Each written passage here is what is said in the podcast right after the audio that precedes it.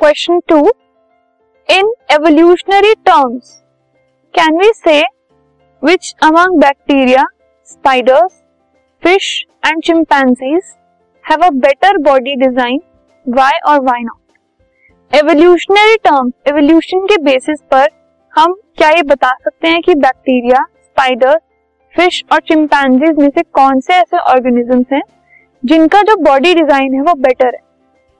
Evolution can not always be equated with progress और better body design जो evolution है उसको हम ये नहीं कह सकते कि वो इक्वल है टू टू चेक वेदर किसी भी चीज़ का जो बॉडी डिज़ाइन है वो बेटर है किसी दूसरे से या नहीं it simply creates more complex body designs, which does not mean that the simple body designs are inefficient. Evolution की वजह से सिंपल से कॉम्प्लेक्स बॉडी डिज़ाइन बन जाते हैं। लेकिन इसका मतलब ये नहीं है कि जो सिंपल बॉडी डिज़ाइन थे, वो इनएफिशिएंट है, वो ज़रूरी नहीं थे। Bacteria having a simple body design are still the most cosmopolitan organism found on earth bacteria का जो डिज़ाइन है, वो सिंपल है।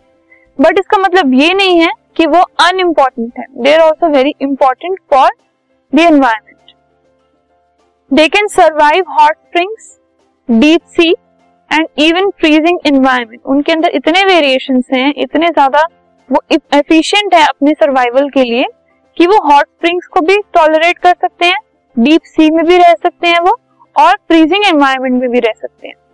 Hence bacteria spider fish and chimpanzees are all different branches of evolution हम इनमें कंपैरिजन नहीं कर सकते कि इनमें से किसका जो बॉडी डिज़ाइन है वो बेटर है।